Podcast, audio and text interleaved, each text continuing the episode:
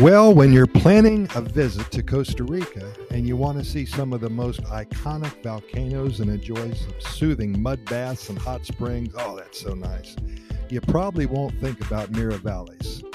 With Arenal, the Poas volcano, Irazu, and Rincon de la Vieja stealing the show, basically, this little gem, the Miravalles, often goes by unnoticed, even though it has the same natural splendor and far less tourists. Not too many people know about this volcano, which is great.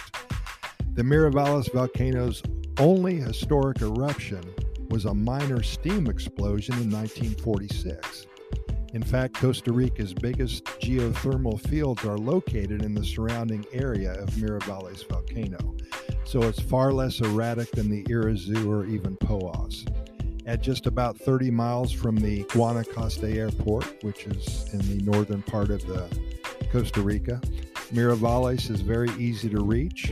It might not be the most well known volcano in Costa Rica, but it really is worth a visit. Thermal hot springs, beautiful waterfalls, amazing beach areas. There's a lot to see here, and I certainly recommend you're gathering more information and for sure plan a trip here. You'll be glad you did. Lots of wildlife, so many different types of animals and tropical birds and sloths and pumas and jaguars and poison dart frogs and monkeys and you can hike to the summit and you'll be on top of the world. There's so much to see and do here in paradise.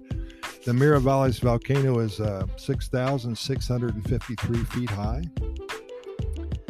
It's an andesitic stratovolcano that is one of the five post caldera cones along a northeast trending line within the broad 15 by 20 mile Guayabo caldera. The caldera was formed during several major explosive eruptions that produced a lot of uh, pyroclastic flows between about 1 million and 1.5 million years ago growth of post caldera volcanoes in the eastern part of the caldera that overtopped much of the eastern and southern rims was interrupted by collapse that produced a major debris avalanche to the southwest. A lot of lava flows covered the western and the southwest west flanks of the post caldera Miravalles complex, which rises above the town of Guayabo on the flat western caldera floor.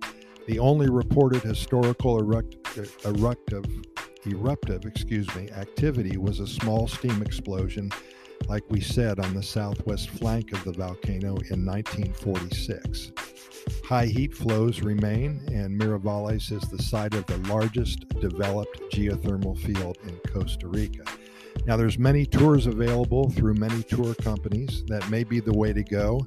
That way, you won't miss anything. Lots of places available to stay, all the way from b&b's 40 50 dollars a night all the way up to five six hundred dollars a night for the all-inclusive resorts. Horseback riding just camping so much more. There's a wonderful area of the country with many national parks here in the northwestern part of costa rica. Cloud forests and jungles all over the area. Again lots of birds and other wildlife to see be sure to search online prior to visiting so you have a game plan in place. But the Miravalles volcano is just a, a really fantastic playground, so to speak. And if you have children, they're going to love it up there. Pura thanks for listening, and we will continue with the volcano theme in the next few days, so stay tuned. Thanks for listening.